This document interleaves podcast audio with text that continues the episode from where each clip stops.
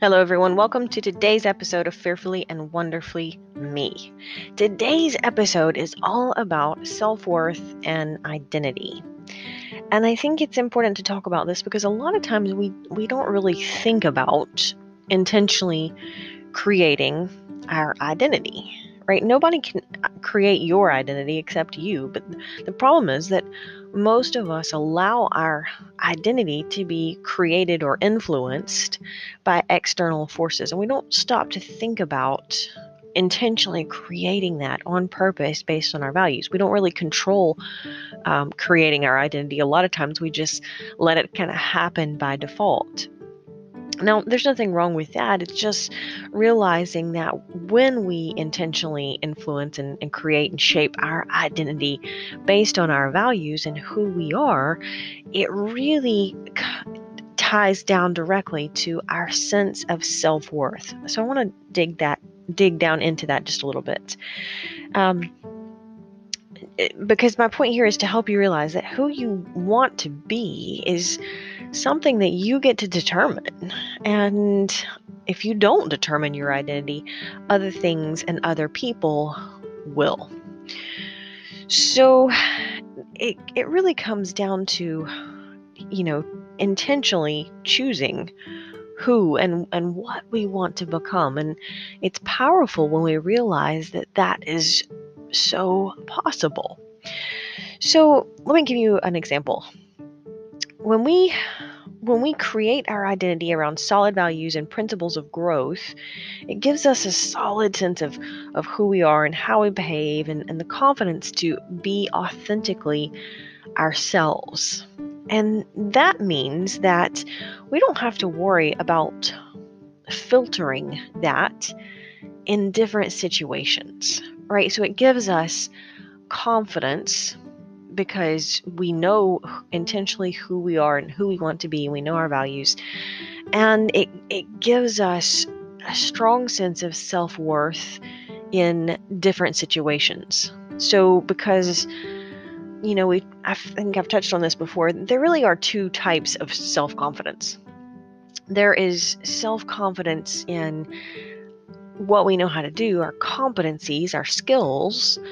And then there's self confidence in who we are as a person, our character. So the first one, confidence in our skills and our competencies, is situational confidence. So, for example, I don't have any situational confidence doing heart surgery. You would not want me to do heart surgery on you. I don't have any confidence in that. I don't have those skills, those that ability. But who I am as a person doesn't change whether I'm visiting an operating room or recording a podcast like this or, or anything else, right? That's confidence in myself and who I am. So, really, when you stop to think about that, that sense of self worth, that confidence in who you are and, and your identity has got to be centered on something lasting, something permanent because that means it's going to it's going to be stable for you in different situations throughout the, the storms of life. You're going to have confidence in in that identity. It's a center, if you want to call it that. It's a centering. It's it's founding who you are, intentionally choosing that, and and knowing that it's going to stay with you. That that's not going to change um, in the short term. So the reason it's important is you know, a lot of times when we think about our self worth, we we judge ourselves in the moment, right? And the reason that's Im- or uh, important to note is that a single point in time doesn't show a trend. It doesn't show any potential.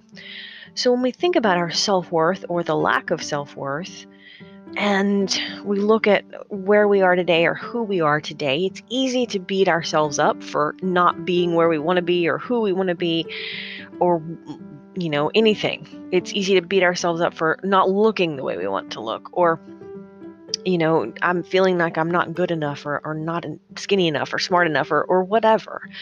And so it's easy to take what is today and and beat ourselves up for it if we haven't intentionally created that identity But a single moment in time doesn't show potential. It, it can't show an upward trend of you growing and, and becoming your best self, you're the best version of you because it's just one moment, it's just one point. And you know, our actions don't create our identity or doesn't don't equal identity, I suppose. It's a better way to say that. But they can help influence it. You know, I like to say belief drives behavior. What you believe about yourself and your identity and your self worth is going to heavily influence what you do. So, um, for example, I, you know, I, am heavily influenced in what I do by my belief in myself and my my calling. Um, for example, I read a lot of books because I'm always looking to learn. I'm always looking for new things to share with you, like on this podcast and through my blogs and and books. And so that belief in in my calling and my that part of my identity drives behavior. So I read a lot, I learn a lot, I focus on, you know, thinking through things before I put them in a blog and, and sharing them the motivational quotes I put out. So it's just a, an example to share with you of what you believe about yourself and your identity is going to, to heavily influence what you do.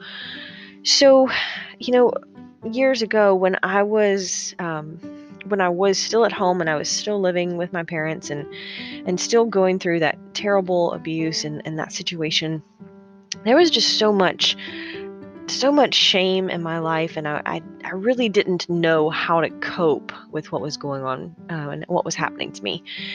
And, you know, I kind of just tried to not think about it. And I know that sounds crazy, but I, I just didn't know what to do with it. I, there was just so much shame around it, and I felt so dirty and didn't know how to deal with all of those emotions and just you know struggling emotionally um, to handle the abuse that I was experiencing from my father, and you know compounding that was the deception, right? So there was the person that the public Ria that I like to say that um, who my my family and friends thought I was that person, and then there was the the shameful Ria.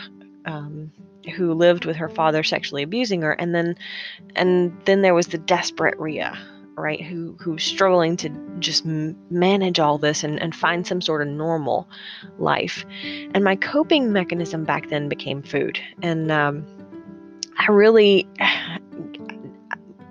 growing up we didn't really have a lot of uh, emphasis in our household on healthy nutrition and that kind of thing. But um, i just went to the extreme in order to cope and I remember sneaking up entire um, boxes of cake icing and you know those pound boxes of uh, uh, confectioner sugar or brown sugar and just eating that stuff with a spoon and you know it just it tasted good and it made me feel good even if it was just for a moment but i started to create that as a coping mechanism and it starts to influence my identity because i was creating um, an identity centered around what felt good right then, right? And and everyone now, I mean, we know, I certainly know now how bad sugar is for us, even a little bit. And and here I was eating entire boxes of the stuff.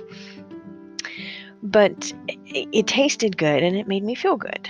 And so, not surprisingly, I started to gain weight. And what was interesting is um, well, my father he took me and, and signed me up for a, a local gym and it, it was um, a local gym there that had classes for just women only. So it was one of the things that he um, approved of me doing. And he really didn't know about the you know the food that i was turning to in order to just numb my emotional pain but um, something happened when i started going to take those classes. For the first time in my life i realized that that I had some control over my physical body, even if it was just an hour a day. And it was incredibly liberating because it gave me a different foundation for some of my identity. So suddenly, instead of basing my identity around, oh, this feels good in the moment. I don't have to worry about the long term consequences. I now started to, it started to influence my identity around someone who was a little bit healthier, who had control of her physical um, body and environment. And that's based on a principle, right? If we eat um, healthier foods in the right amounts, we start to look and feel better. And that doesn't matter if we're pear shaped or apple shaped or, or whatever. It's a principle that if we eat junk food all the time, we are not going to be the best version of ourselves physically. But the exercise made me feel stronger. It made me feel better about myself. And so it kind of became like a, a, you know, a competition for myself when I realized I could finish the whole class. You know, I had to build up the, the strength to do that. And all of that started leading to better eating habits. And I started to turn away from using the food and the sugar as a coping mechanism. And exercise was a much better coping mechanism. And because it's more principle centered, right? I mean, because ultimately, most exercise isn't, isn't very comfortable for the body. And, and we know that.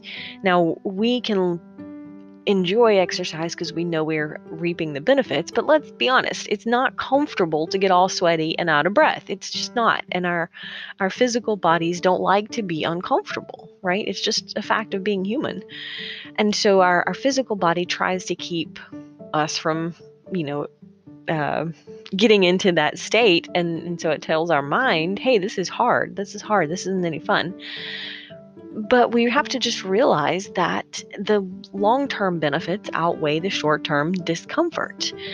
And when we can get comfortable in that state, then we're we're helping to create an identity based around self-discipline. And we'll talk about that in some of the later um, elements. We'll drill down a little bit more into that. But so my point here is is that when we start to intentionally think about who we are and our identity, then we start to increase our sense of self worth because we are intentionally choosing who I want to be and not just drifting through the day or drifting through the year or the life, right? We're actually thinking about that and being on purpose. You've heard the phrase, I think it's um, based on Rick Warren's book, The Purpose Driven Life. And so what I'm talking about here is is creating your identity on purpose, who you want to be. Because founding your sense of identity on solid success principles is always going to serve you better than the alternative, the default. Now, my choices aren't your choices, and I'm not telling you what choices you should make. But what I am saying is you get to choose the person that you will become, and your results in life will be based on the choices that you make. So the the only question is then is who do you want to be? Until next time.